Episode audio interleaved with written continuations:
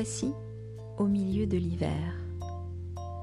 J'ai aimé ces dernières semaines rentrer en moi, retrouver la chaleur de mon foyer, de mon centre. C'était comme une mise en repos, une attente, une gestation de mon essence profonde. État de concentration, d'intériorisation, un temps traversé.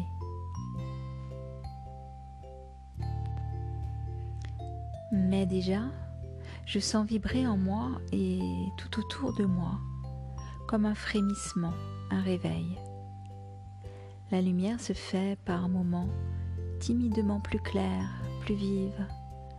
Le printemps semble s'annoncer, amenant avec lui l'espoir et la joie du renouveau, la promesse d'un monde tout neuf, d'une résurrection.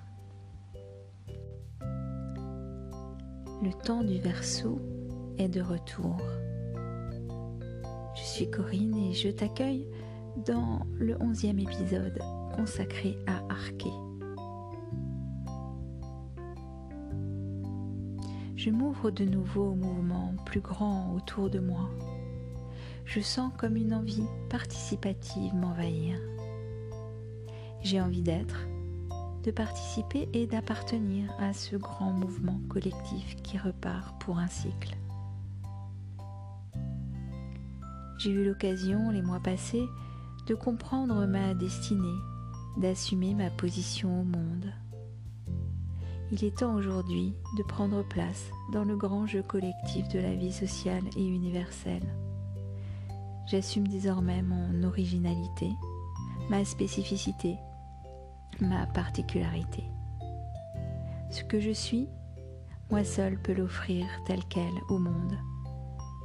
Et c'est cela que je dois assumer. Je suis une partie unique et magnifique, d'un tout unique et magnifique fait de nous tous. Telle est la vision que je découvre alors que les jours grandissent et que les nuits rapetissent. L'espoir fait vibrer chacune de mes cellules, une joie enfantine fait vibrer mon cœur et mon âme. Quelle énergie Je pourrais déplacer des montagnes. Les projets se bousculent dans ma tête. J'adore cette période de l'année où tout semble possible.